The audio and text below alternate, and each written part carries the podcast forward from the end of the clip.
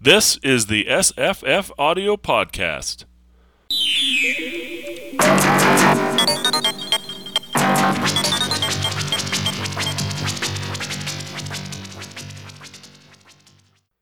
Hi, this is Tim Prasil. You are about to hear an audio play that I wrote called Facing Cydonia.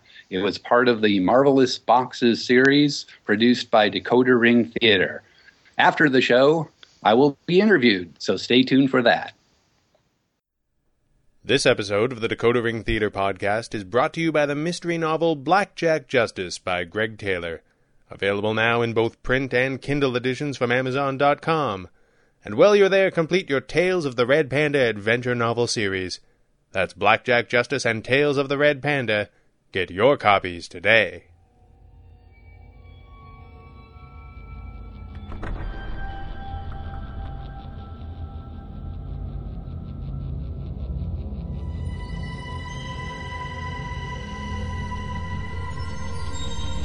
A space, a place, infinite, endless. As far as the eye can see, row on row of shelves. On every shelf, side by side, boxes. Within each box, a puzzle, a person, a universe. Endless worlds of the imagination all held within these marvelous boxes. Marvelous Boxes, an anthology series of tales for the active mind. This week, Facing Cydonia.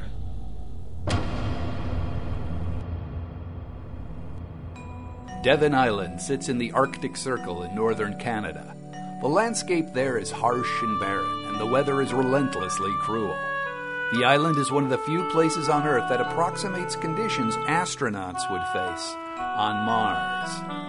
In fact, Devon Island's similarity to a Martian environment inspired scientists to build a live in laboratory there. The station has strict rules.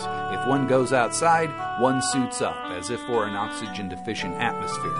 Contact with the outer world involves a delay of 20 minutes, about the time it would take for a signal to cross the expanse between the red planet and our own.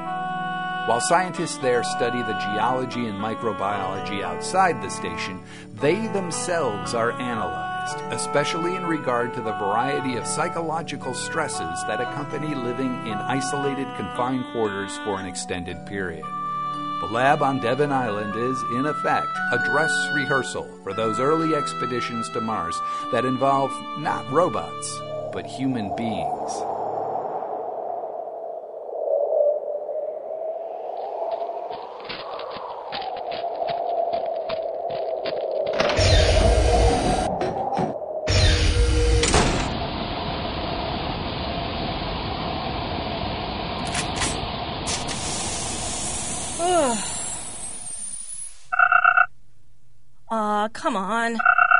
Shabby door.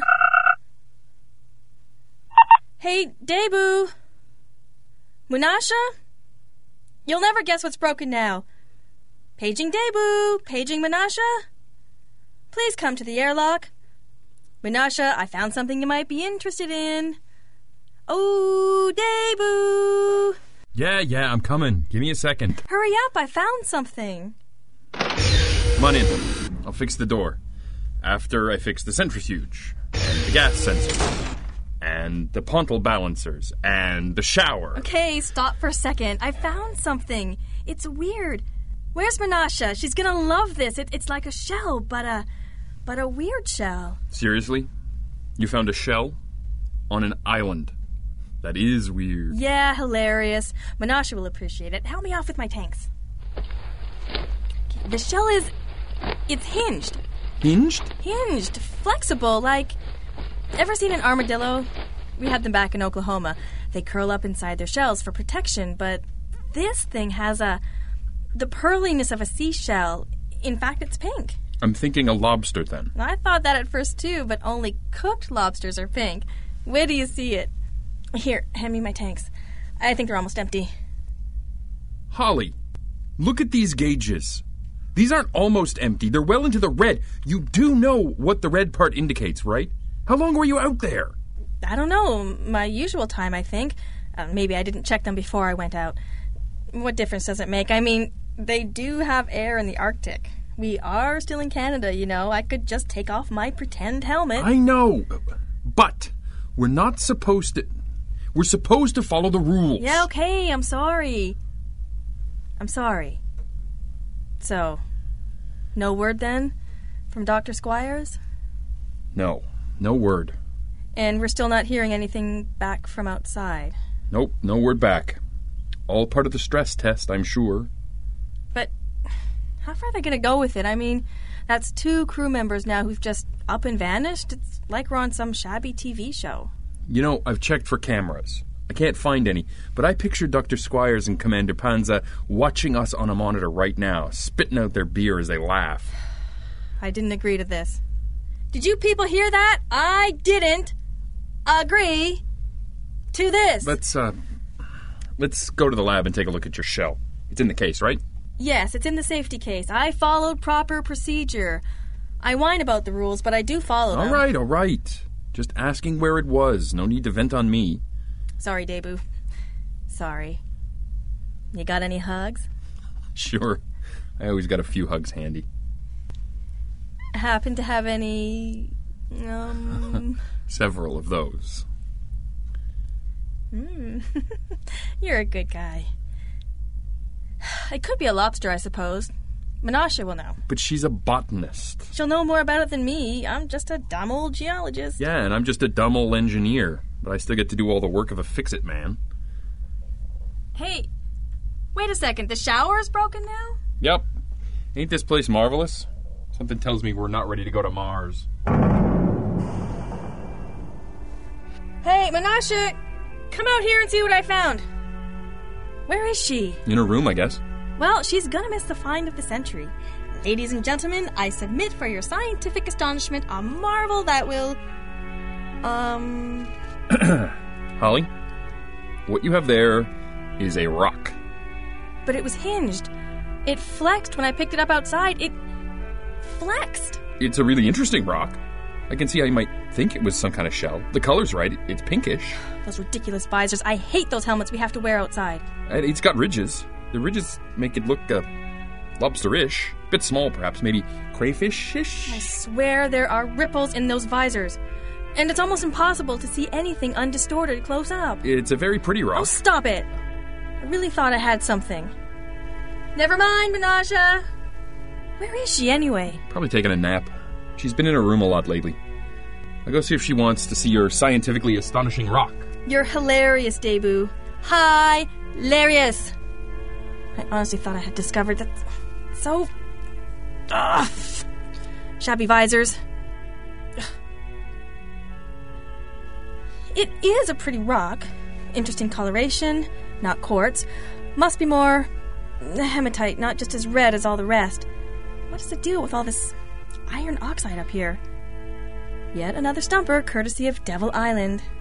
Holly, I can't find Munasha. What? Well, that's not even funny. It's not a joke. She's not in her room or the galley. Well, check the bathroom. She's got to be in the bathroom. Where else could she be? We live in a shoebox. You check the bathroom. I'll go check the suits. Oh, God, no, no, no, no. Menasha! Menasha! You can't. You can't disappear, too. Bathroom.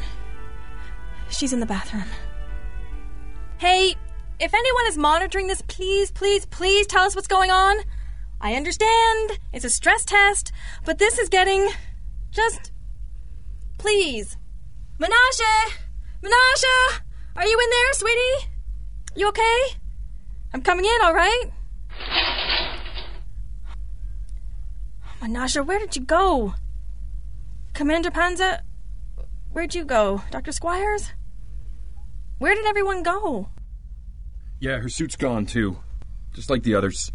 She's supposed to tell someone. It's the rule to tell someone when you go outside, and she didn't tell either one of us. She's supposed to have told at least one of us. It's the rule. David, honey, you're shaking. Here, let's go back to the lab. We can figure this out. We have to figure this out. It's important to follow procedure. It's important if we're going to survive on Mars, and and more people than ever are planning to go. Brazil has a Mars program now. Russia, Europe, China, even New Zealand started a Mars program before it went under. Sit down, Tebu. Here, just sit down. Now, just listen. It's possible Menasha stepped outside a little while. Maybe she's just, I don't know, collecting more soil for her seedling experiment. But wasn't that your job? Yes, but. Wait a second. She was determined to keep her seedlings moist all the time. And are they still wet? No. No, they're dry. So she's been gone a while? Seems like it. Okay, let's w- review what we know. We know that three of our team members have disappeared. We're pretty sure they each went outside since their suits are gone, but why suit up at all? I mean, let's say this is all planned. Let's say someone's. Let's say someone's coming to pick them up to see how we react. Why suit up? They could just throw on a jacket. Maybe they're studying what happens if crew members don't survive the flight to Mars or, or die after landing. Maybe. Or. Or Now, this might sound absurd, but it's worth considering. I really need to turn off this music. go ahead. All right. I know this sounds like a monster movie, but what if there's something out there, something dangerous? Are you serious? There's nothing dangerous out there. It's an Arctic island. What could possibly Let's say a polar bear. There aren't any polar bears in the wild. Climate change, loss of habitat, you know this.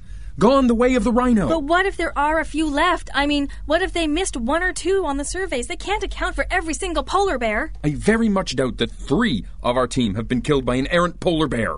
Certainly one of them would have seen it coming and run back in time. We don't wander that far. We're not supposed to, anyway. Okay, we're just discussing theories here. Uh, what else do we know? Well, obviously, your polar bear started all of this by first cutting off all the incoming communication with the rest of the world. See, that's where I think we need to focus. Everything looks fine. The long range communication equipment appears to work. The emergency phone appears to work. But we're not receiving. I think that's our best evidence that this is all deliberate, all part of their little experiment. We keep coming back to that. The idea that this is some crazy stress test. So, where does that leave us? Looking for ways to cope, I guess. That's probably what the experiment is designed to explore.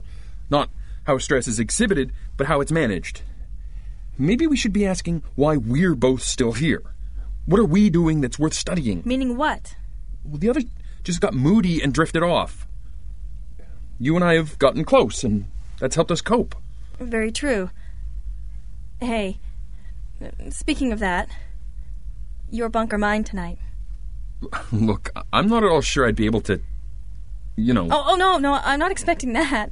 I, I just want your company. In that case, then fine. Either bunk will do. And until then, um, movie night? Hey, how about a play? A play?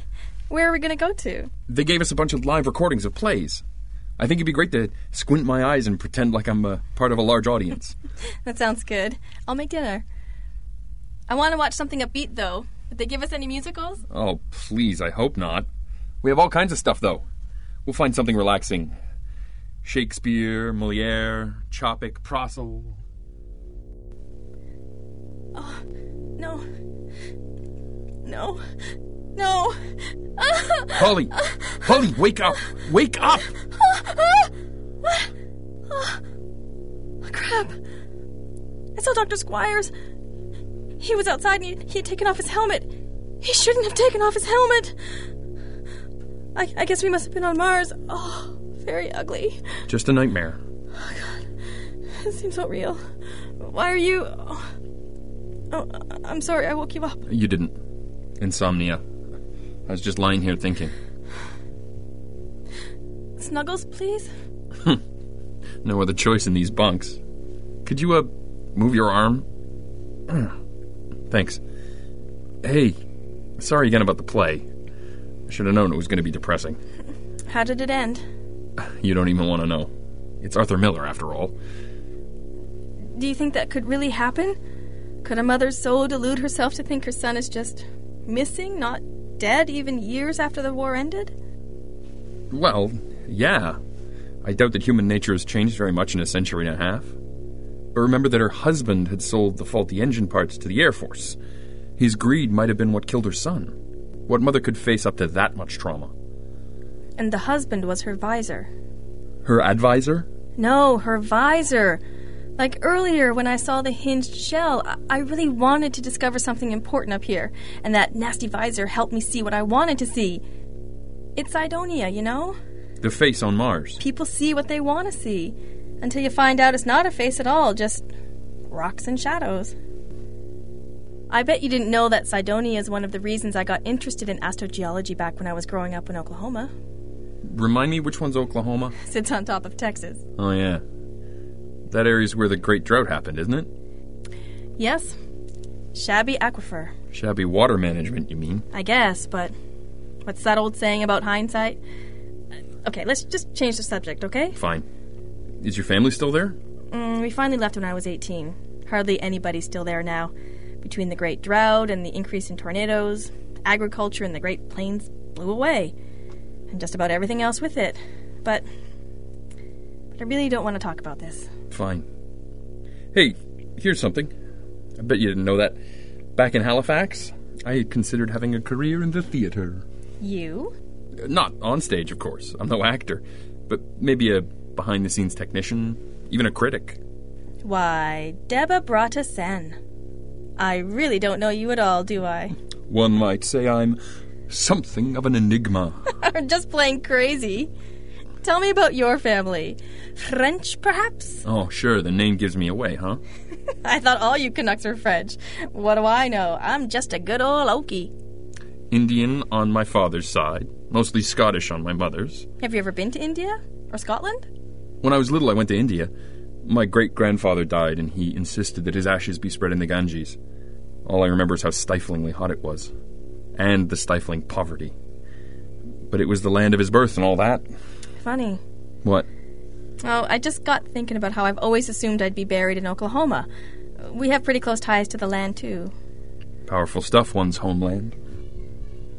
Debu, I want to ask you something, but I'm really scared to say the words. I promise not to make fun. No, it's not that. It's. It might explain what happened to the others. Debu, Yes? are we.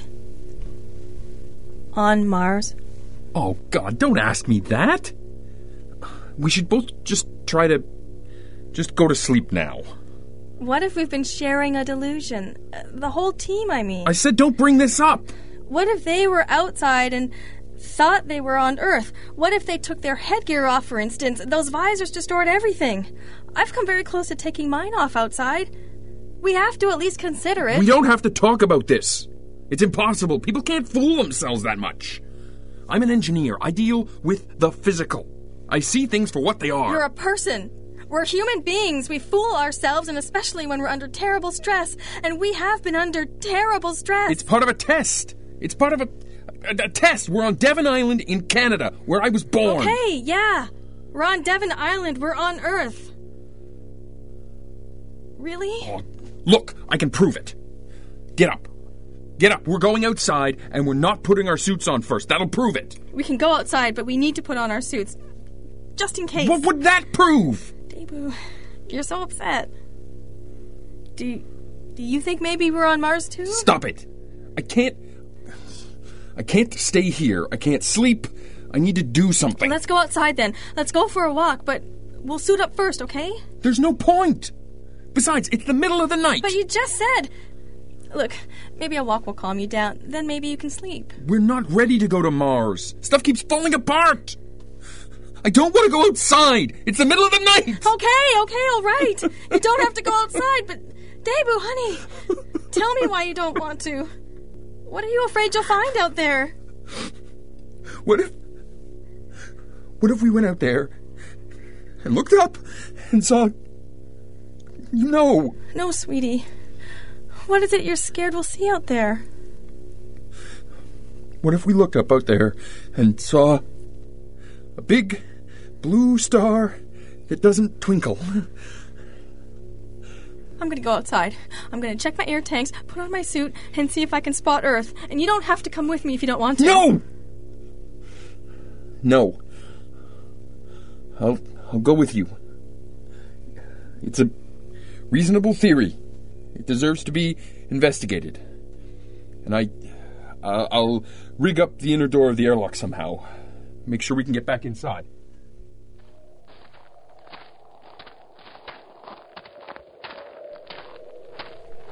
Dabu!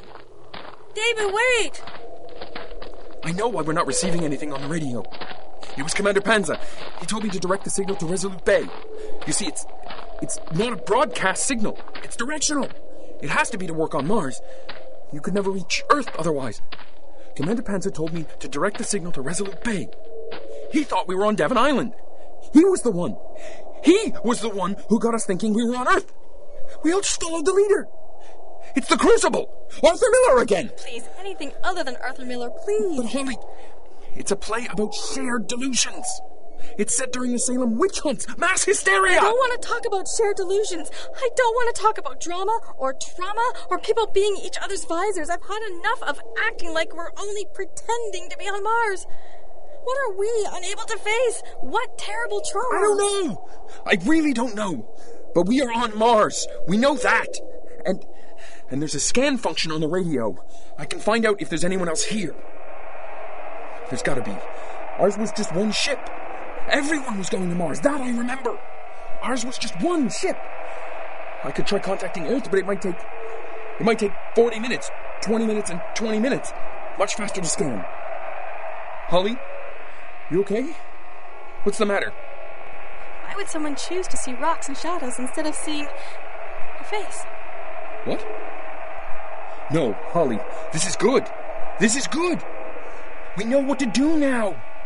Why, why aren't you doing anything? You got any hugs? I can't right now. I, I gotta try to see if I can contact any others. There were other ships. I'm remembering now. My brain, it's, it's like it, it's bursting open. The Earth was a cascade. Disaster leading to disaster. Climate change, extinction, the great drought. I don't want to talk about the great drought. No, I, I didn't mean just that. It's, it was everything. Flooding and tsunamis. Stop it! Starvation and wars. Shut up! The cascade. We really weren't ready. But we had to leave. If we'd had 10 or 15 more years, we could have been better prepared. But it seemed like maybe if Earth wasn't going to be able to sustain life, we should try. Even if we could only go one way. It was a one way trip. We left so many people behind. You remember it now, don't. Holly, why aren't you doing anything? Oh, Holly, I'm sorry. Here, I have plenty of hugs. I have plenty of. Hello? Who's this then? Can you hear me? You've contacted the New Zealand ARAB station. Please come in. Oh, God. Holly, there are others here. I, I have to reply. yes. Yes, we're here. Hello? We're, um, we're from North America. You said you're from New Zealand. That's right.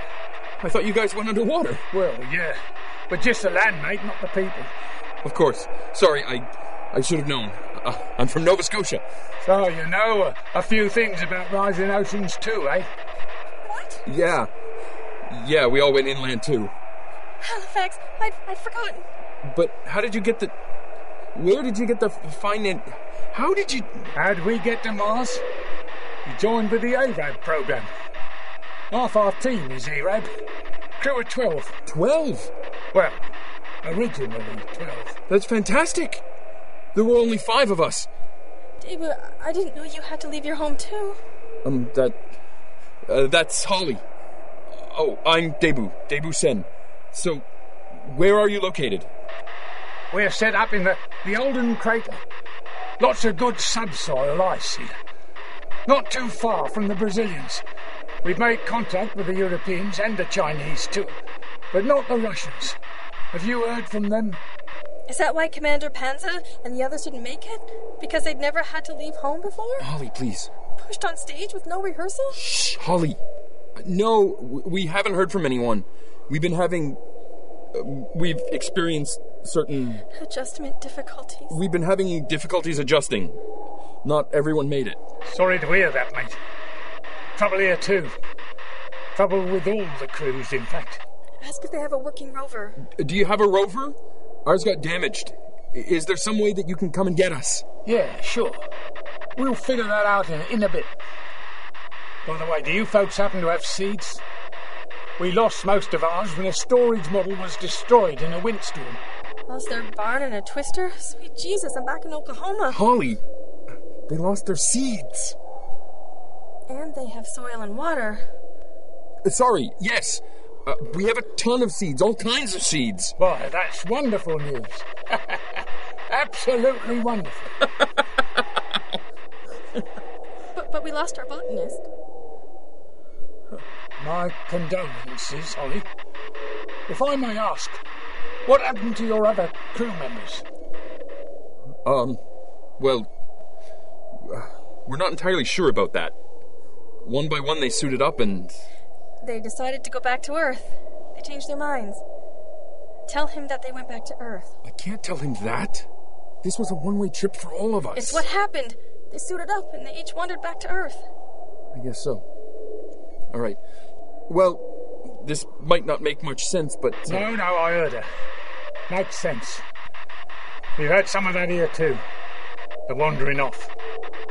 I understand what she's saying. That's a good way to see it.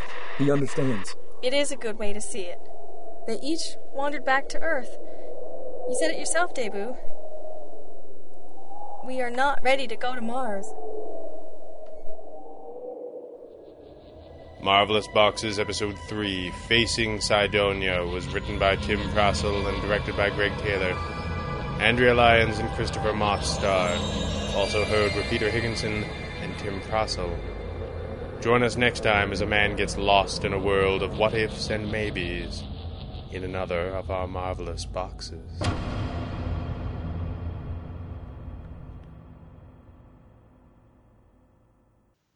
Hi, I'm Jesse. Hi, I'm Tamahome. I'm Jenny. And I'm Tim Prasil. and we're talking about your your run on Decoder Ring Theater's summer showcase, Yeah. where you you had a mini series of anthology called Marvelous Boxes.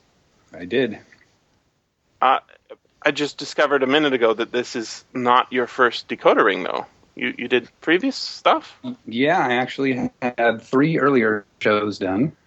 Um, this was when the summer showcase was very loosely constructed.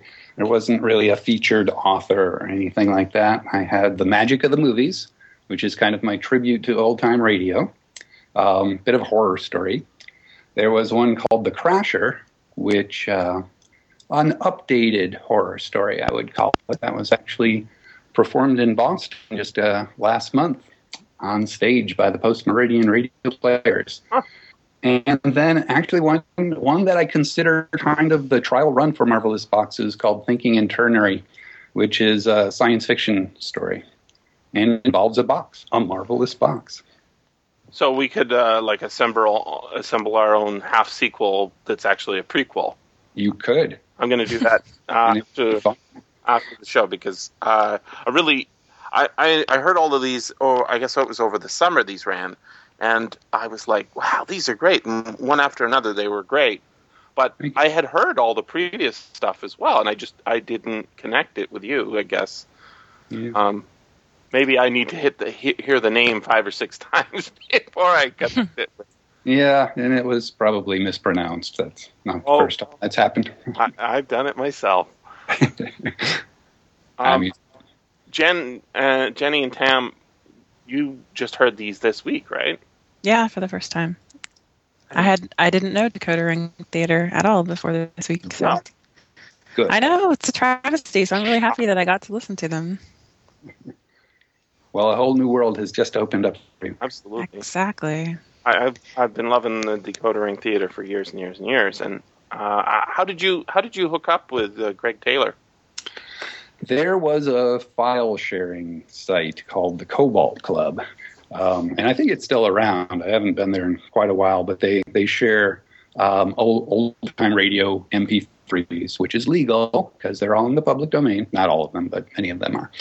Um, and I just got to know Gregg there. I think when he was in the early stages of creating the Red Panda, and we would joke online. And I finally got the courage up to say, "Hey, would you like to do something a little bit different? I have a background in radio. I like to write."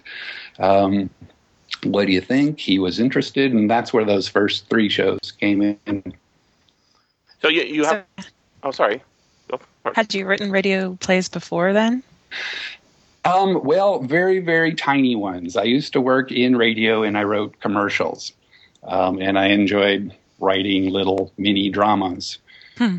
The the people who were paying money for those things actually wanted me to sell their store or their product or something, and that that always got in the way of character development for me.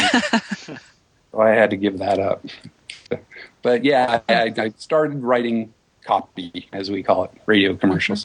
It's kind of like flash fiction. In a way, yes. Go for a laugh and mention the the client name, and you're done. So, uh, are any of those uh, available online? The commercials? Uh, no, uh, the previous productions. Yeah. Oh no, no, no! They were all commercials. I was being silly there. Oh, okay. Yeah, but my my earlier radio writing is in commercials. All right. Well, they, they some sometimes uh, you know there's a CBC podcast uh, show uh, about radio commercials, and sometimes they're quite entertaining. So hmm. it depends. Do you know the the one I mean? It's no, called I don't. Age of Persuasion. Uh, it's it's it's really funny because CBC is a um, a commercial free radio station, right? Right. And there's a show about com- radio commercials hmm. on it, and it's it's it's just a fascinating show because it it's not wholly about uh, radio commercials, but the the guy who runs it, that's his job. It's his living, is uh, advertising, and mostly he talks about his experience in radio commercials and uses lots of audio, and it's very rich, a very rich production because you do have to tell a story and if it's a good commercial, it yeah, yeah. it tells something it, like it's entertaining, right? That's how you mm-hmm. you mm-hmm. make it so it's not horrible. right, right. And you make it somewhat entertaining instead of bye, bye, bye, now, now, now. Sunday, Sunday, Sunday. Yeah, exactly, exactly. Um, yeah, yeah. That was actually my approach was to to go for characters and um, explore characters and try to come up with characters that audiences immediately identified with and enjoyed. But working within 30 second increments is just, it's too painful. Hmm.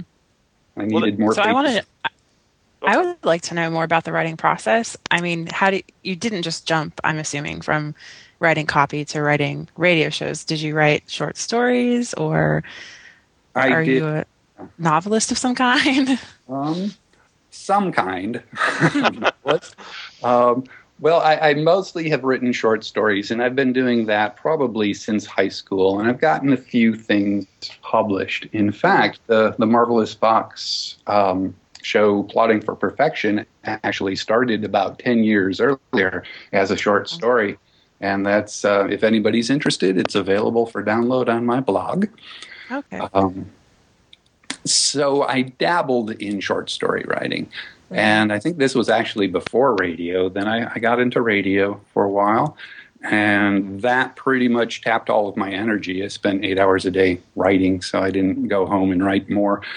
Um, but now I'm sort of coming back around to it.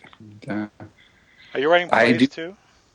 Yeah, actually, it's over this this last week. I wrote a, a mini play. We have a there's a hospice organization in the, the town, the Oklahoma town that I live in, and they're having a playwriting festival. Um, so I wrote a stage play for them. I have a few others on the side that just kind of haven't fully developed yet. Um, so yeah, I've done some fiction writing, done some stage play writing, and audio drama writing. Right now, I'm working on a series called Vera Van Slyke Help for the Haunted, which is now uh, it, she's a, a, ghost hunter in the early 1900s, and I'm offering those short stories on my blog too. You're you're um, really researching the heck out of uh, the early ghost. Uh, not uh, sorry, what are they called? Um, occult detectives. Occult detectives, right? Yeah. Um, I go by a number of names, but usually occult detective works yeah. pretty well. Yeah, I, it's it's funny because when we talked before, uh, you were like you were talking about Fitz James O'Brien, and I, I was on a really big Fitz James O'Brien kick earlier mm-hmm. this year. He's great. He is great, and there's a it, there's a ton of great material that's sort of been forgotten because of you know it's been a century or so. Right. Right. Um. So so your your events like stories are up monthly. Is that how it works? Yeah. Yeah. Um, and I'm going to start over from the beginning come January and it's it's kind of a way to keep me writing. I think if you know if I have a story due at the end of the month, I will get it done. If I don't have that deadline, I tend to get lazy. Are we going to see an audio drama version? I certainly hope so. There has been some Yay. discussion about that. Um, and I think they'll actually translate to audio very, very nicely. I don't know if maybe I just, somewhere in the back of my head, I lean toward audio drama. Um, but the short stories, as I think about adapting them to audio, I say, wow, that'll take half an hour. Um, they're they're ready for audio adaptation. Yeah. So all, I do think that that's going to happen. All of these uh, marvelous boxes are between 26 and 34 minutes or so, right? They're right. They're not exactly half an hour, which I think is what the regular um, I'm not even sure they are anymore, but the the Black Jack Justice and the uh, Red Panda, I think, are almost exactly half an hour. Right. Uh, mm-hmm. For some, I think he was planning uh, sort of a non uh, podcast, produ- some using them in some place other than podcasting, like maybe on the radio or something. Right. But I don't think uh, you know when podcasting started. I think people uh, thought you know it's a way to get onto the radio. I don't think anybody's thinking that anymore. It could um, be. Could be. Yeah, we we do seem still a little bit locked into half hour audio dramas, one hour audio dramas, fifteen minute audio dramas. We do yeah. still kind of think that way, but I think we are moving beyond that now, and just well, letting the story be as long as the story should be. I I, I like that there there's so much in these these dramas. I mean, uh, any one of them, there's a lot of characters, usually, uh, usually more. Uh, what you were saying, like a couple of them would be difficult because even though they're short, there's a lot of characters showing up uh, to adapt as a one act play. Oh, right, right. You mean the the marvelous boxes? Yeah, yeah. Yeah, yeah. A few of them I wrote with the idea of could this then be adapted into a stage play? And I think A Demon Once Removed is the one that really comes closest because it's 30 minutes of real time. Yeah, and they're sort of in one locked place too. People coming in or... exit rather than scenes changing. Um, so, and I really wanted to play around with that. You know, could I tell a, a good audio drama with that premise, one set, and characters coming and going rather than following characters around to different um, to different scenes. It's a great intro to the series too, because it. I I think I became absolutely fascinated when there was that peripheral character that actually has a little bit more to do than and has sort of a little personality than just you know nothing. Usually, mm-hmm. if there's somebody you know walking in carrying something, then they walk out, um, you know they don't even get any lines. But there's the the assistant morgue attendant. Not, not ah, uh, what's her name? Uh, uh, Nicole. Nicole, and she's like, "You're gonna have to speak up." and they're having like a little tiff uh, while while the plot is happening. And I thought, "Oh, that's interesting. He didn't have to do that. he didn't have to have that." But later on, uh, it you know it pays off, and and and then I thought, "Oh, a gun." It's Chekhov's gun, and then it did show up. It was, like I thought, oh, he's not, oh, he's not going to use it, and no, yeah, he did use it. That's, wow, that's great. Thumb for drama. If somebody brings a gun on stage, it's going to be used. Yeah, if the gun is sitting over the uh, over the mantelpiece, you got to use right. it. I love that. Uh, I, I think I think uh, you, you, know there's a lot of uh, uh, humor in in the background. In, in what was the um, uh, remembering the Martians that you've got a like a little snippet, uh, somebody playing Gregg Taylor. right, right, right, right. he's talking about um, the, the, Red Panda films. Right, and I was like, what? it's an, an alternate history. But I, I, was I was wondering how Gregg was going to go with that. If he was going to play himself, play I want, wanted to put a footnote on there that says Gregg Taylor need not be played by Gregg Taylor. And sure enough, I didn't need the footnote because he didn't play himself, and the actor had a lot of fun. Oh yeah, he he he didn't got go Gregg's mannerisms exactly. well, okay. You know his vocal mannerisms. He's he's got sort of oh well, like yeah. he's got he's got a few. Uh. He's got some writing writing. You know, you say, "Oh, that's great Taylor." Yes. Well, but, uh, mm. it's it's fun. Yeah, actually, Gregg Taylor plays Orson Welles in that show. That's right. He gave himself the Orson Welles job. He really does. yeah, he wasn't going to give that to anybody else. He told me that was his. That was his role. Everyone wants to play Orson. Yeah, I, I think it, one of the things that also makes these these so rich uh, as stories is um, you don't see it much in in a Demon Once Removed, but you see it in I think all the other ones. Is is you don't start with a plot as being the only thing that needs to get on the stage. You love history. You're putting every yeah. little bit of history that you think is cool into right. the story that will help. I think Mm-hmm. Yeah, Frozen Words Thawed, I think, is the best example. oh, that. yeah, clearly. that's that's my period. It's the early 1900s. That's why Vera Van Slyke lives in the, the early 1900s. It's just, I feel, sort of feel more comfortable then than in the early 21st century. but remembering the Martians in the same way is, you know, it's it's it's it's an alternative history, right? right. It's it's a alternative. Uh, they don't develop cars or something. What what is it they? Oh, planes. Airplanes, yeah, they don't develop aircraft because no, why would you need to when you've got a alternative better form of you know, flight? I guess you could call it. Right. Um, and so, uh, like little little touches, like um, there was an all black cast of Hamlet, was it? Oh, um, well, um, I hope I'm not giving too much away. I don't think I am. But actual Martians arrive in, uh, and I believe it's the same year that H.G. Wells published War of the Worlds. And because the real Martians were very kind and very gentle, H.G. Wells got branded as a hate monger, and it destroyed his career.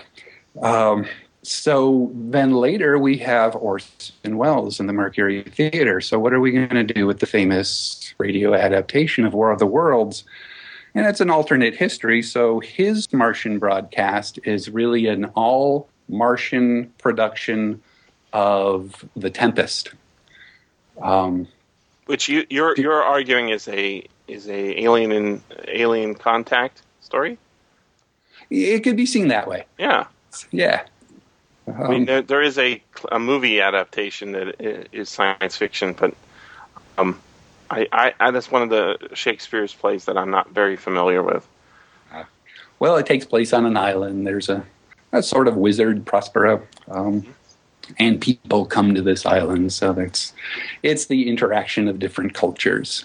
So, so did the Mercury Theater do a? Uh, is is that a historical thing that there was a an all black version of? Um, um, Welles on the Orson, radio. Yeah, Orson Welles. Not, not, on the radio. Welles did a stage version of Macbeth and cast it with all African American huh. actors, and that was considered one of the things that really drew attention to him because it was pretty radical. Um, so I just spun that and made an all Martian version of The Tempest. Yeah, I, I, I didn't. It, it didn't sound like something you just make up for fun. It sounded like a piece of interesting history. Yeah, yeah. It's a little wink at people who know a little bit about Orson Welles' history. And I actually do mention it. He was just repeating himself. You know, yeah. He had done Macbeth. He's now doing with The Tempest. Uh, the, the, this sort of related. Um, you you got some heat uh, or something. There's some sort of controversy over the names of the characters in Facing Cydonia. Oh, right, right. Just a little bit of controversy. Um, Please tell us. it's, it's, let's see. Um, I have to be careful because I don't want to ruin the story for people. But it's, no, they, they've just finished listening to it. You're right. I can ruin it all I want. ruin it, please. Uh, okay, I've got characters named Debu. Uh, Menasha is another one. And I, I, as we now know, it's set in the future about 150 years in the future. And um, I figured that there would have been a lot of um, traveling around on Earth, and that people going to Mars would be a very international team going there. Um, it's also a story about moving to other places. Um, so I wanted to give it a very culturally diverse feel.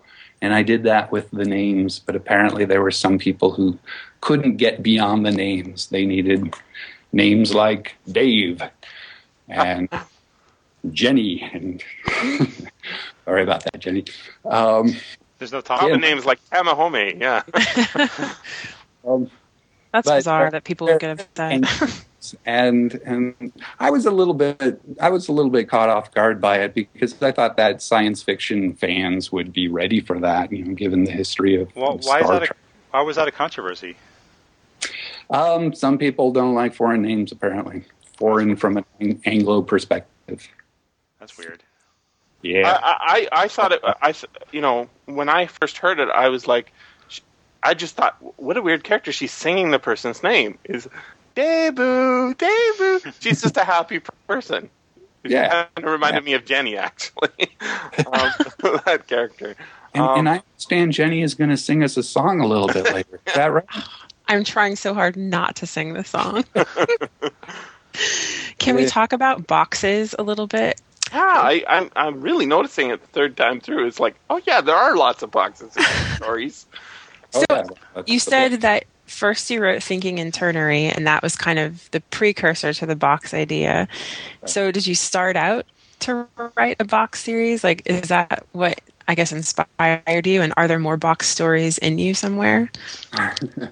um, I forget exactly when it hit me to try to make all of these stories about boxes. Um, I think it was fairly early on, and that actually started to spark new ideas. Um, you know, what else can I do with a box that isn't conventional?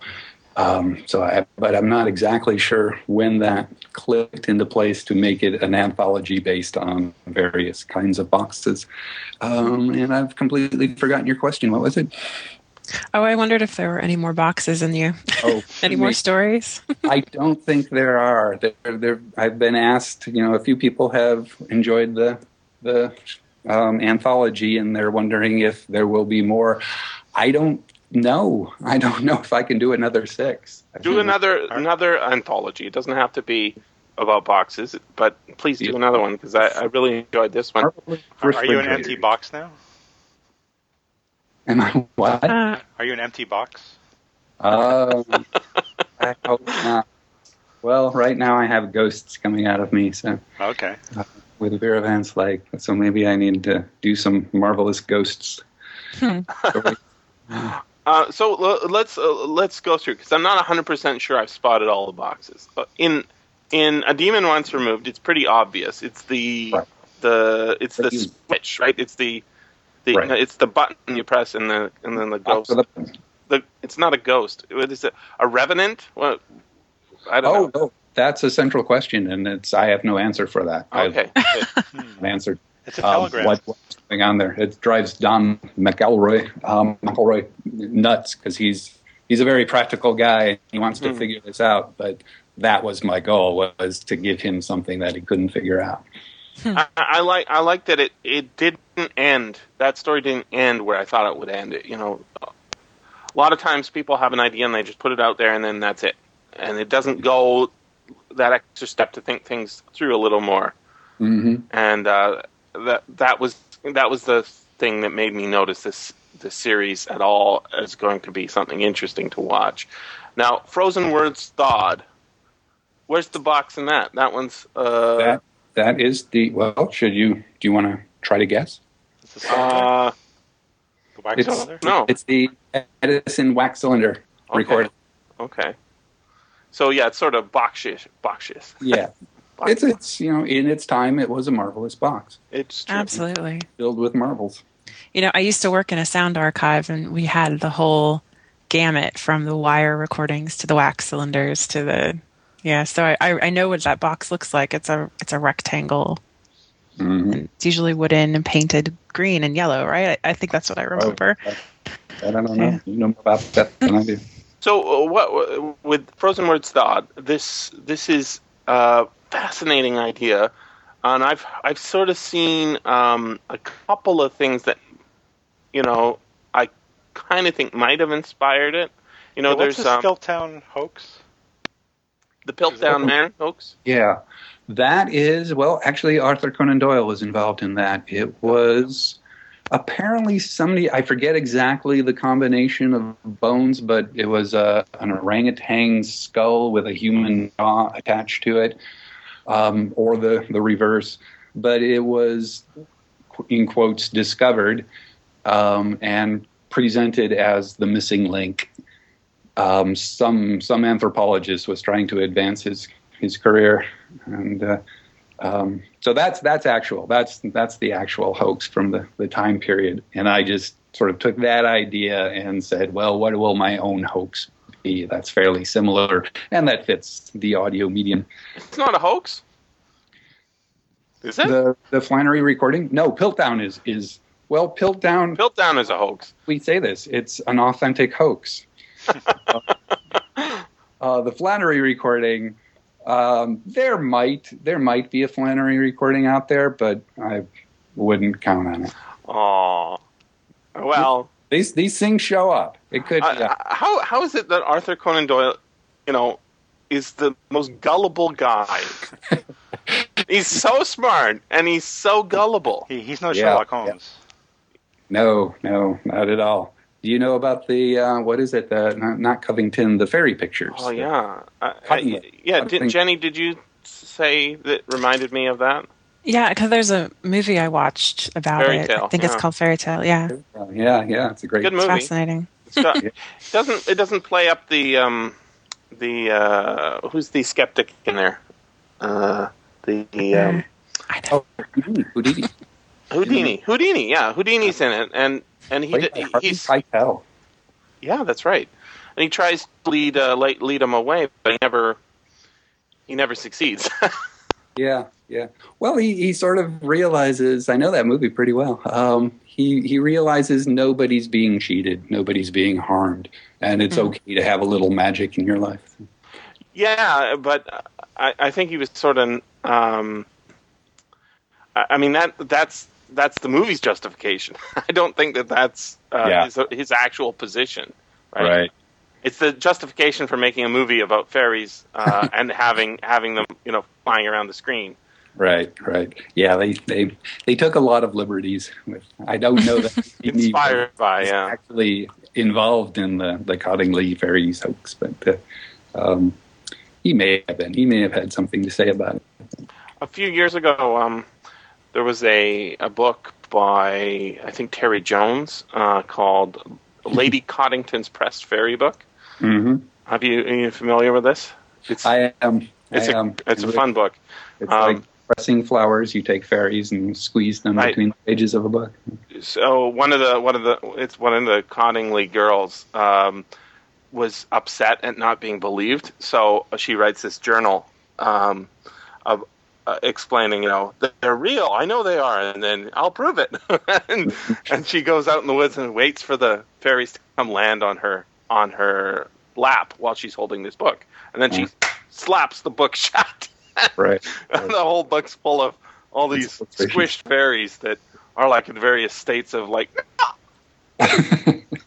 Yep. uh, yeah terry jones uh, uh, i think is a medieval scholar so he- Yeah. he, he, he's a big fan of history too Mm-hmm. it's fun It's fun. So that picture of the Indian is, is fake on your blog from 19. no that's that's true Oh, isn't it yeah, yeah. That's that's an authentic thing. Um, Oh, it looks so pristine. Somebody like a- recorded. It, it looks very, very staged. Um, so I, I imagine it's staged, but it is. It's somebody interviewing a Native American. Um, let's see if I can find it. Well, I know it. I, I put the Um, link in the Skype.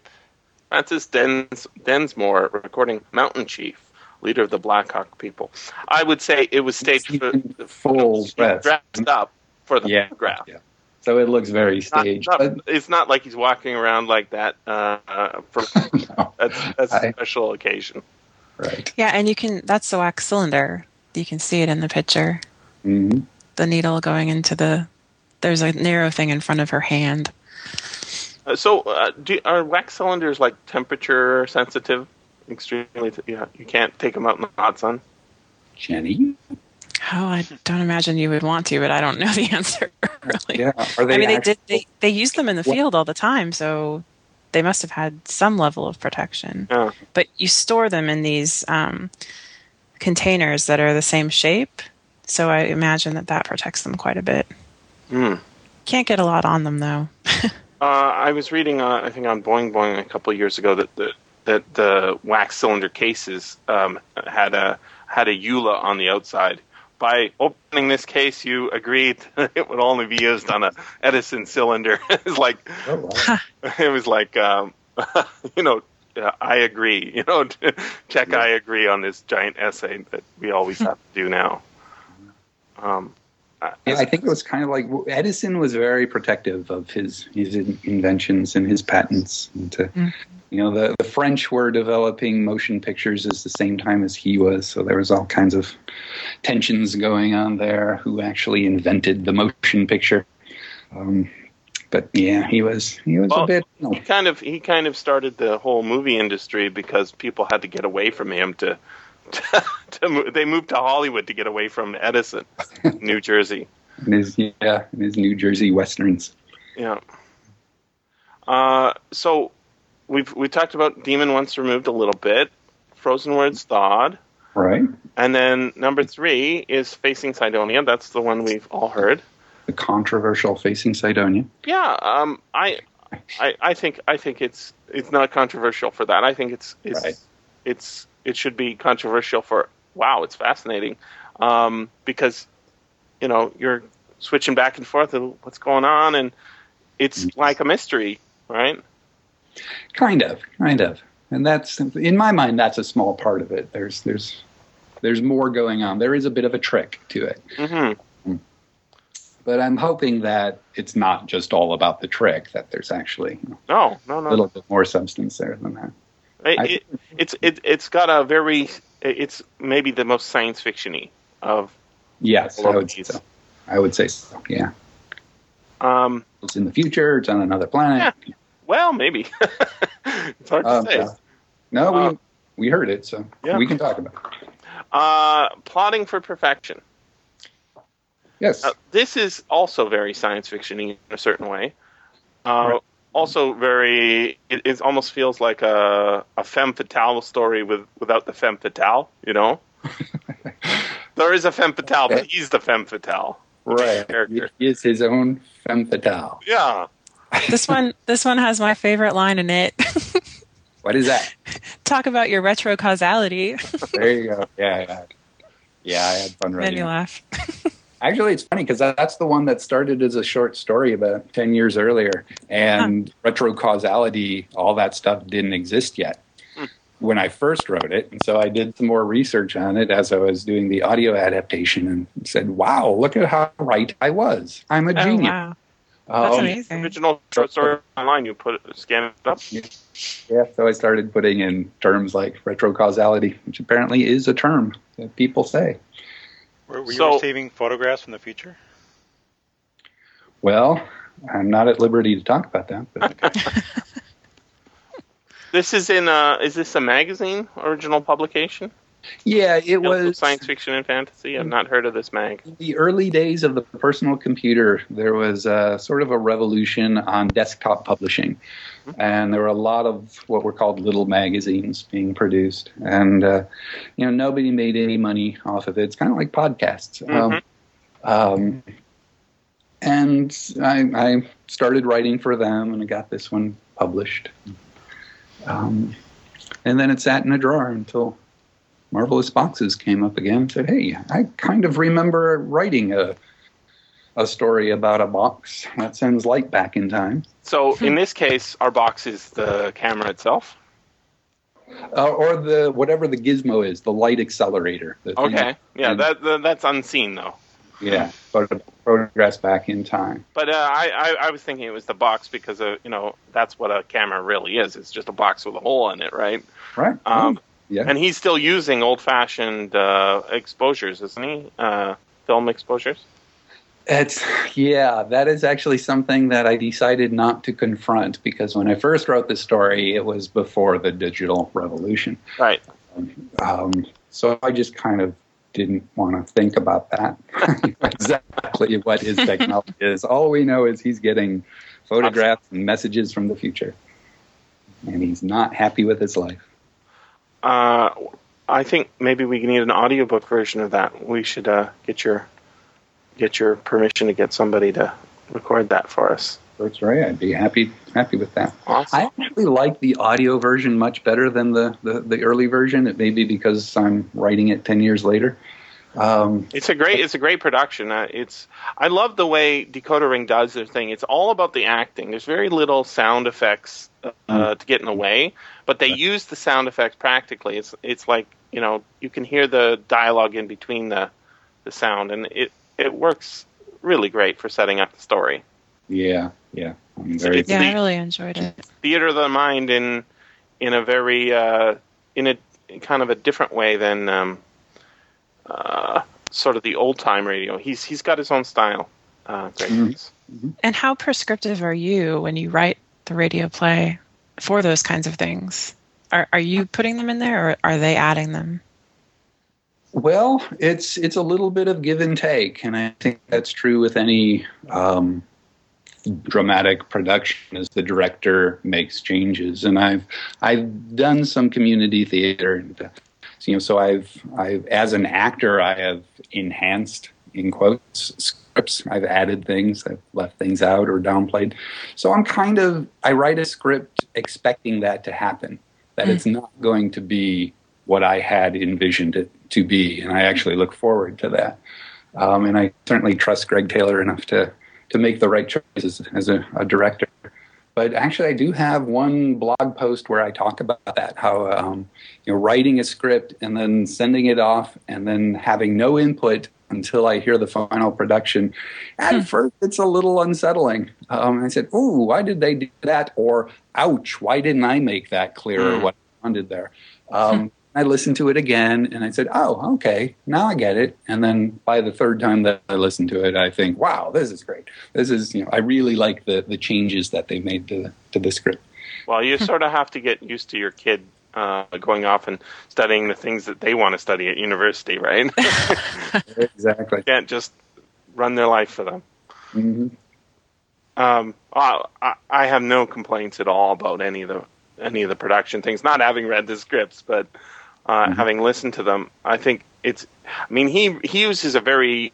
It's not that many people in the cast, even in a larger show. You know the the um, the sh- uh, show like Aliens or Mirages, where there's um, there's a fair number of people, or right. or what's um, remembering the Martians is.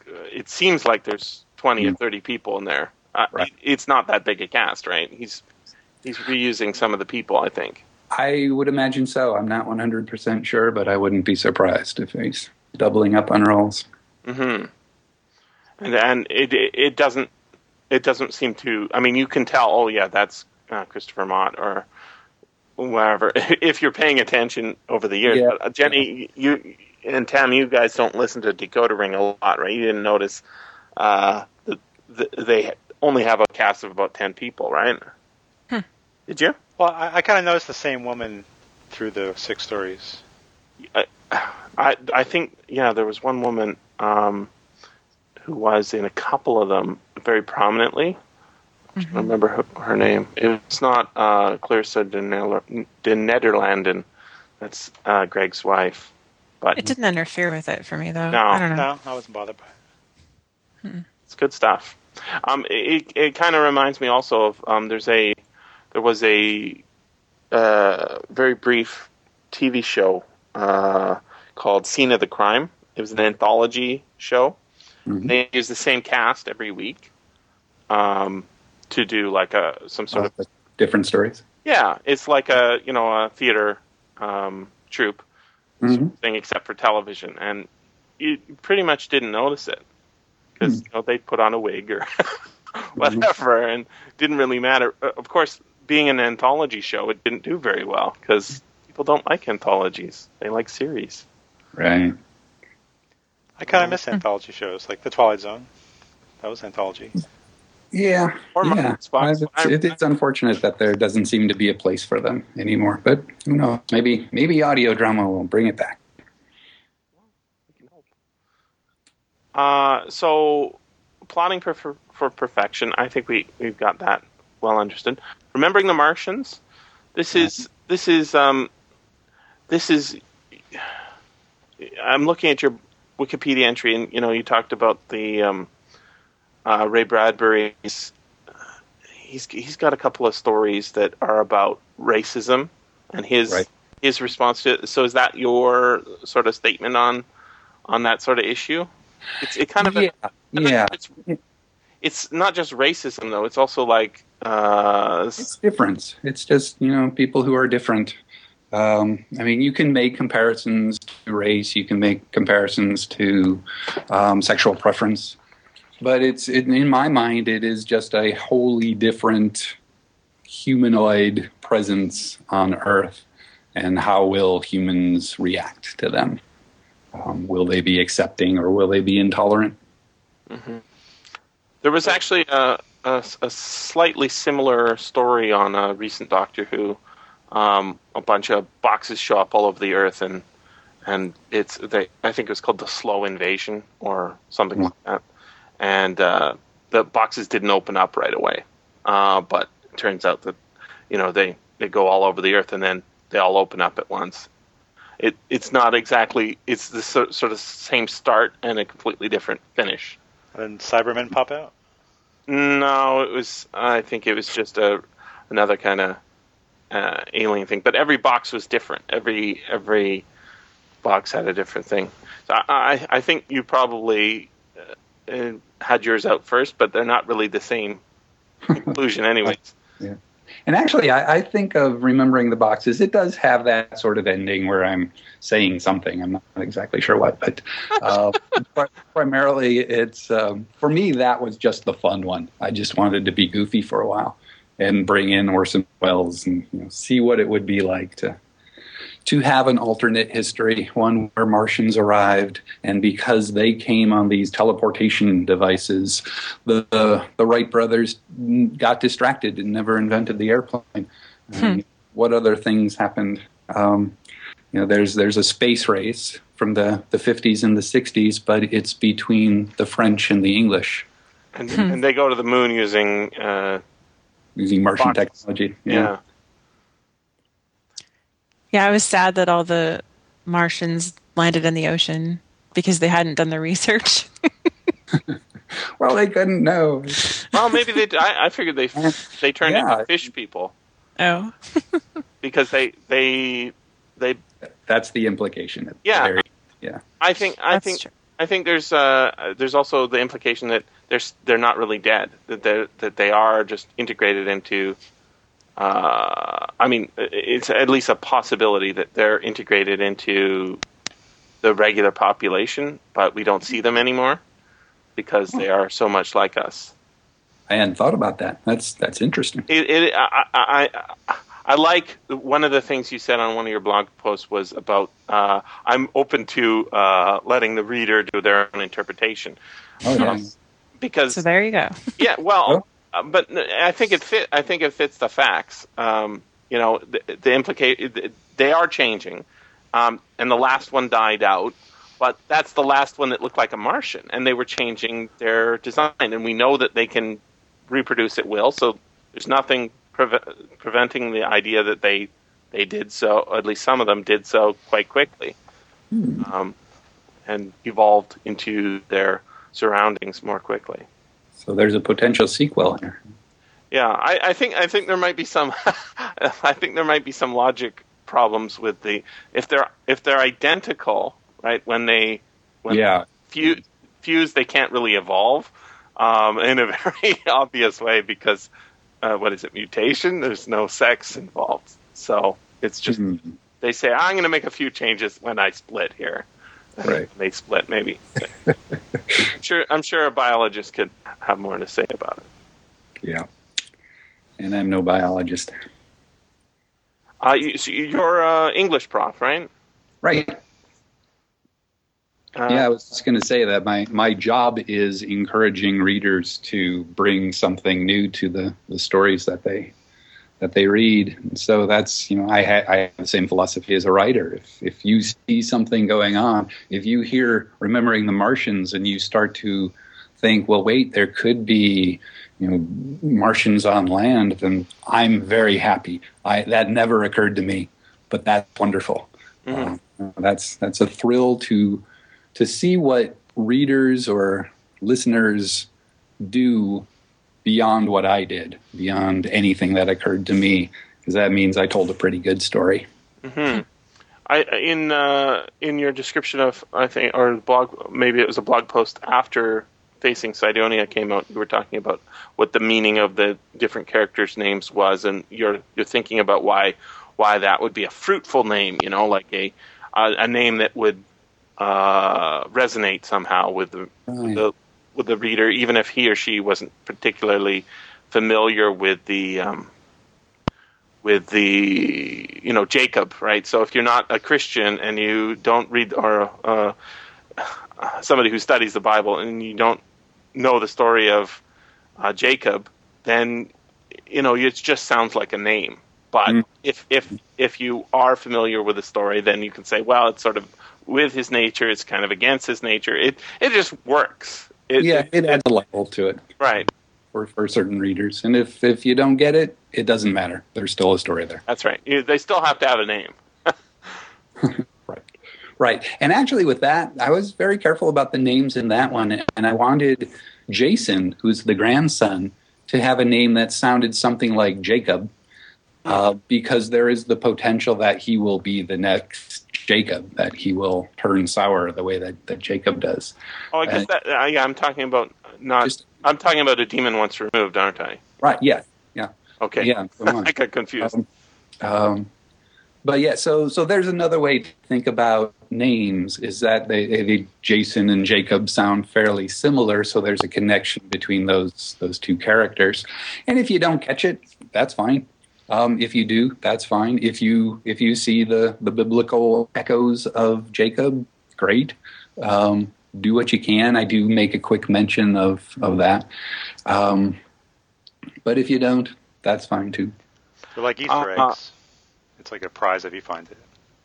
Exactly, exactly. That's a nice way to think about it. I remember um, one name that I've spotted on your blog a few times, and I think it's based on uh, the um, the Frozen Words Thawed. Uh, It's Finbar. Finbar, yeah. Finbar's an Irish name, right? Right.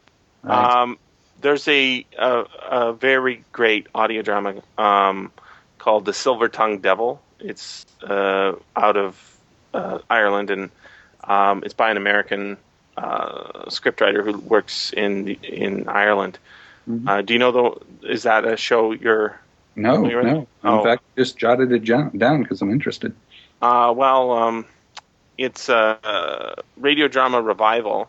Um, turned me on to that. That's the uh, show that's kind of like um, uh, there's there's a couple of sort of anthology or not anthology showcase shows that do do showcasing all the time. Sonic Society's one, and the other one is Radio Drama Revival, and um, it's part of the Diabolic Playhouse, um, which is a collection of sort of uh, devilish shows, I guess. uh, read, uh, not read, written by Roger Gregg, and Roger Gregg is a really cool audio dramatist who is very influential uh, on on Radio Drama Revival's host.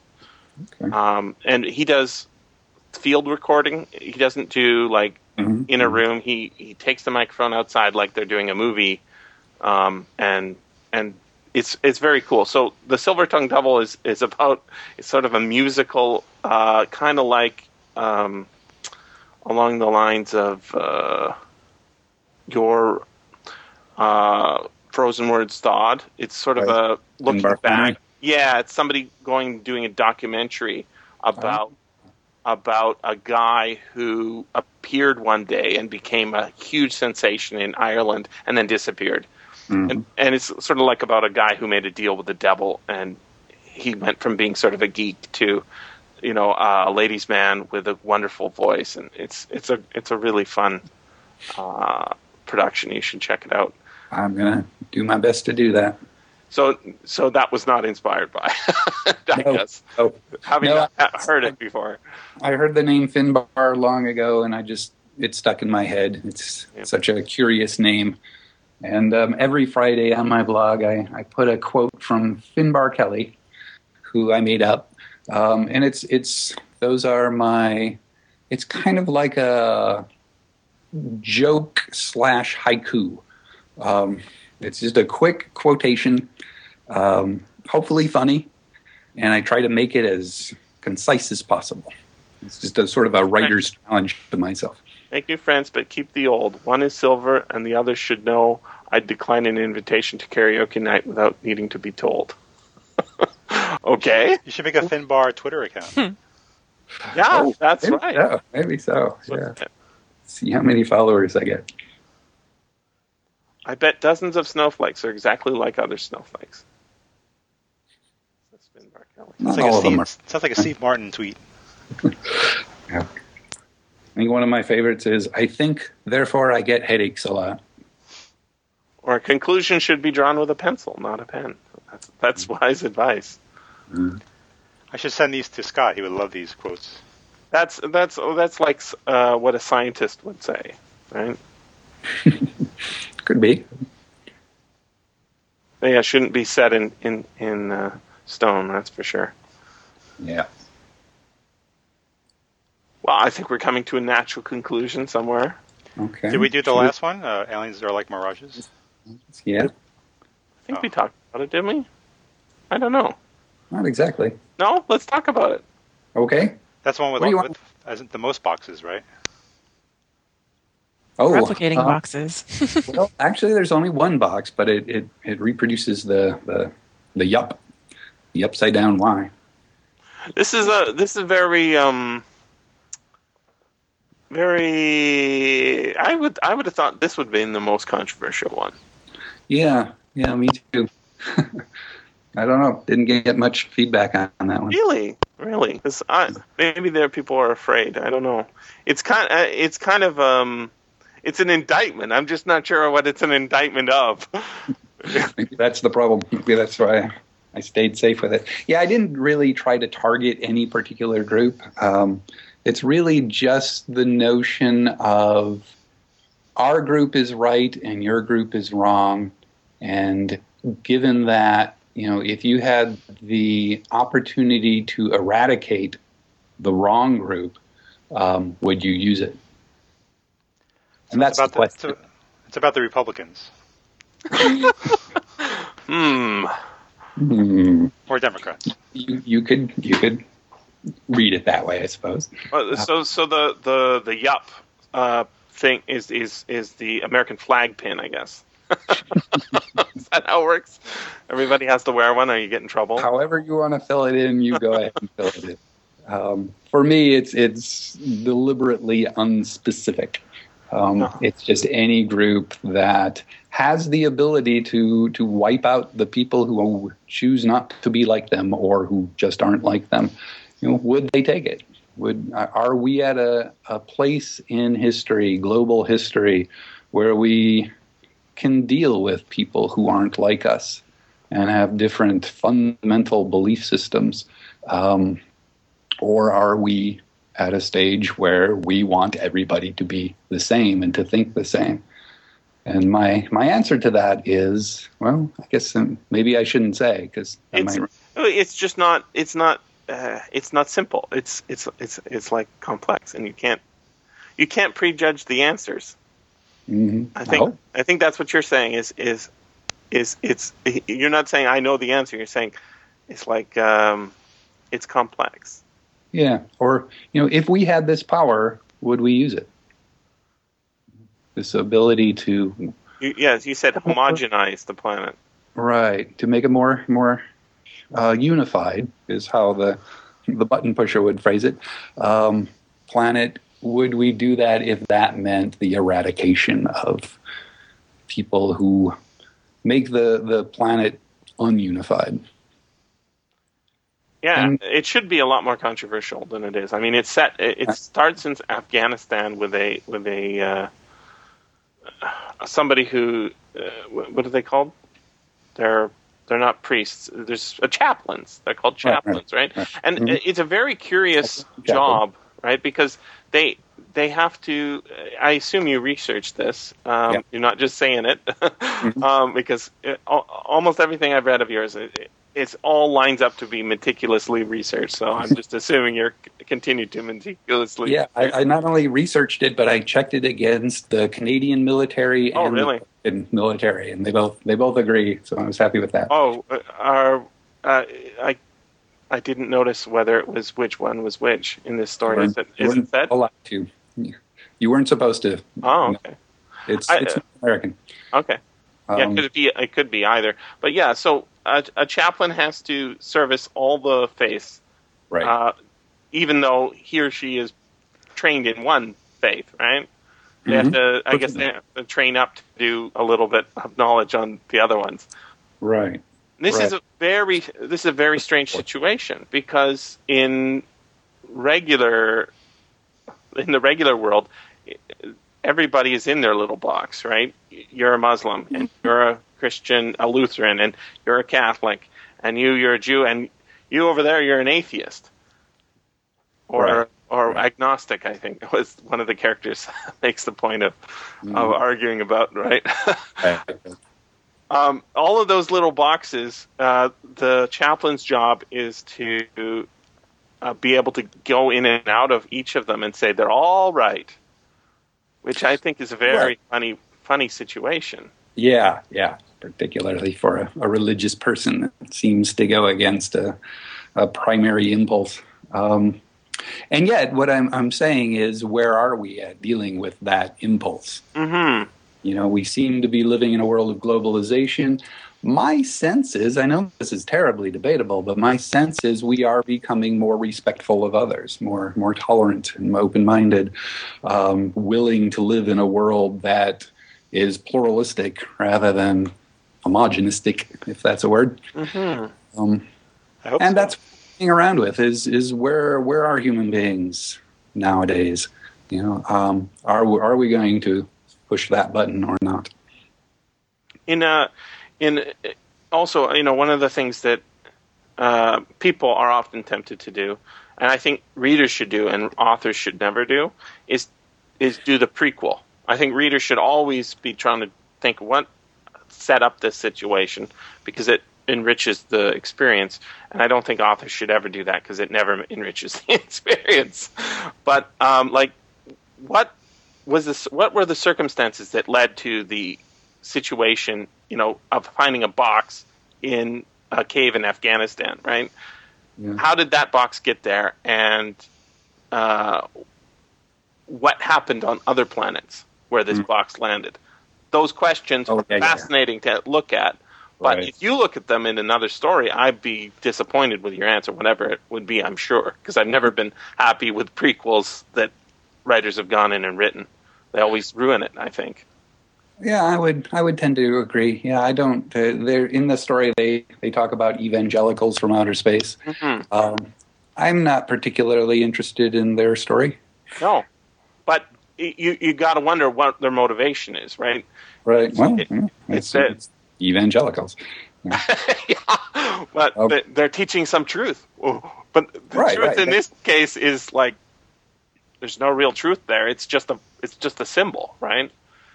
It's Right, it's it's, right. it's it's very fascinating because um, if you if you look at what people say, you know, we need to convert you so that you can go to heaven. They they have a whole mythology built up, but in this story, there's very little mythology. It's just a little a few pictures Right. and people make some conclusions based on those pictures and you've got the the symbol of that Mhm. and if you got the symbol you're good Well, there's also something that is at least approaching a miracle going on absolutely but every it- time they open it. So Yeah. there's there's some force behind seeing that. I would imagine. but even so it doesn't come with a like a a doctrine, right? Like right. you have to you have to jump through three hoops and have the special oil uh, on your feet or anything to get the cross. Uh, sorry, Yeah, not the I- cross. I, I meant I didn't say, mean to say the cross. I meant to say the yup. There you go. um, yeah, I see what you're saying, and yet, and yet, um, you know, the the power of aiming toward a more unified world. You know, that's that's a pretty strong impulse in people. Um, but I'm wondering if it's if it's less strong now than it was, say, during the time of the Crusades. Well, uh, it, what what tends to happen though, in if we look at the, the history, is that they they start off as a unified group, or at least unified enough to start conquering, and then uh, once they've sort of developed, uh, it started starts breaking up, right? Right, right. And then they can fight amongst themselves hmm about whether the yup should be turned to the left or the right on the chest. Maybe- yeah, the know, the the- left is the right way, and and the and Yes, I see your point. That's very true. That's probably human history in a nutshell, right there. pretty much. I'm just happy it wasn't a cookbook at the end. yeah, I've read that story. Some of them have an interesting narrative structure that maybe Jenny would like. Like, uh, doesn't the Perfectionist one have like a lot of time jumps and uh, Yeah, yeah. uh, place jumps? Right.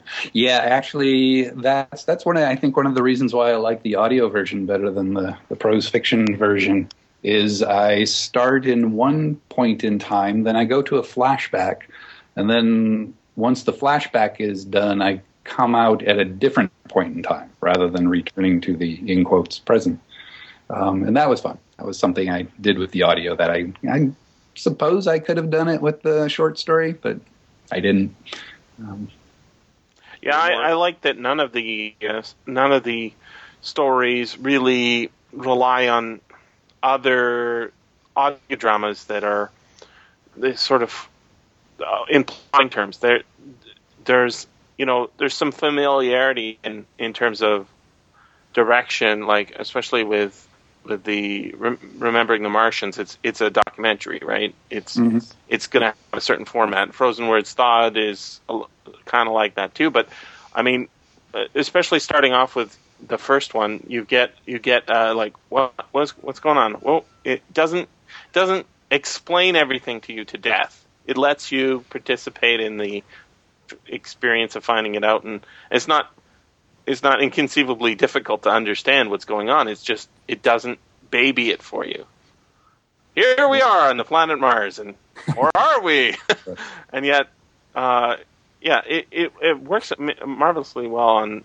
Oh, hey, see what I did there? Hey, I, ooh, marvelous. marvelously well on uh, as an audio drama. Well, thank you It's very a much. box set. Ooh. See, see, it wasn't such a bad title, was it? Marvelous Oh, Box. Yeah, we we talked about the title being not particularly uh, Yeah, awe-inspiring. it's not the Twilight. it's not X minus one. Oh, Marvelous Box. yeah, I, I I don't understand why X minus one is a good title. Anyways, Dimension X is slightly better. X minus one not so good.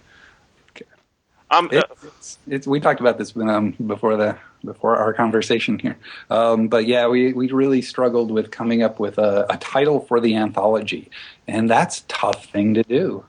You know, we, we might have gone with something like Frozen Words Thawed and Other Stories, um, but but um, Gregg Taylor and I talked about that forever, um, and we just couldn't come up with anything. So, I like I'm the not- I'm uh, not- intro I'm too. not disappointed with marvelous boxes, but it just it doesn't have that punch. No, it it doesn't have a super punch, but it, you know, in Hollywood movies these days, they're going with one word titles. It's like we're we're putting the final nail on the on the topic of whatever it is, and and it's like no, that wasn't the final nail. That was that was that was something old. So yeah, uh, titles. You know what? They can grow on you though too. Mm. Um, but yeah, it doesn't it doesn't have a, a super punch from the beginning, but I think it it works. It works, especially after you know you've heard all six. Yeah, and I think that's why we settled on it. Well, and Tim said he's more comfortable with the beginning of the 19th century, and the word marvelous seems very, It does. It's very good for that time period. Ring, doesn't it? marvelous contraptions. See, that would be more of a contraption. Is it? That's very steampunk. yes, steampunky. That's the steampunk version of this Yeah. series. Maybe that'll be the next. Steamy contraptions. a little, little too on the nose there. Yeah. That'll take Decoder Ring into a whole different area. Hmm. I'd like to see what he would do with it. I, I don't. Uh, my argument about steampunk is that it doesn't work uh, as fiction. It only works as visual. It, Hmm. it, it looks. It's cool to look at, but I've never read a story that I said, "Oh, that was great." I just say, "Well, there there actually is a really good series, uh, television series," and I keep telling people this. Nobody cares. There's a, a Canadian television series. Uh, called Murdoch Mysteries, which is set in the late 19th century, and it has tons of steampunky stuff. But all the steampunky stuff is actual stuff that was happening at the time. You know, like telegraphy and uh, Babbage computers and uh, electrical cars and all the things that were really happening at that time. If you look at it a certain way and you sort of narrow your focus a little bit, it looks exactly like what they talk about steampunk a little less steam and a little more electricity. Um, Nikola Tesla and Edison and all, all of the all of the things that are happening then are very steampunky if you put them all in one show, and that's what they do, and it feels like it. But it's such an accurate show; it doesn't look like a steampunk show. It just Uh-huh. has steampunk elements in every episode. Yeah. Did you mean to say late 19th? You said late. Did you say 1900s or 19th century? Late 19th century. Okay. not late 1900s. Uh, but like like in the the most recent episode I watched, um, they have uh, iMail, which is instant mail, which is you hook it up to your telephone, you you type into it, and it sends uh, a a message to another machine that's hooked up to the telephone. It's basically email, right? Um, but it's it's using telephone technology, and it, there was such a stuff. There was such stuff. They had, uh, they were beginning wireless technology back then, and they and this is just using regular wired telephone technology. That's not on in America, is it? I guess that's. I think it's on somewhere. It's on. It's on. Uh, It's on I- Netflix. I just found it. oh, there you go. It's on the Pirate Bay, so you can get it if you really want it. Sounds or you can pay for it in Netflix. I- If it was on Netflix in Canada, you could get it. But remember, we don't get most of the things you get on your Netflix. Your Netflix is much better than ours. Yep. We have uh, 16 documentaries on pot and three on animals. I don't know why we have so many pot documentaries, but we have a lot. We have very poor selection on Netflix. I'm sorry. It's all right. It's probably not your fault, Tam. I guess that'll just let you listen to more podcasts and radio shows. Absolutely. Nice, nice. Trying to save it at the end there. You're welcome. I don't know. All maybe- right, I think I think we're wrapping up here. Do we want to go out with a song? I was promised a song. Yeah. no, I'm sorry. I can't sing that song due to copyright restrictions. oh, Can you hum it? Jenny, Jenny. Mm, there you go. That's all you get. It's going to be in your head for days. It's I have no idea uh, what that is. It's it's the theme song from Weeds. See, Oh, I don't- together pot and Weeds. Uh, come on. Hey, I'll find there's a version, Tama. I'll find you a version with Oh. Walk Off the Earth where they made instruments out of cardboard, all cardboard boxes, Oh, and fits in with sang the, boxes. song. It's Okay. boxes, see? Connected. Marvelous Find boxes. This has been the SFF Audio Podcast. Please join us at www.sffaudio.com.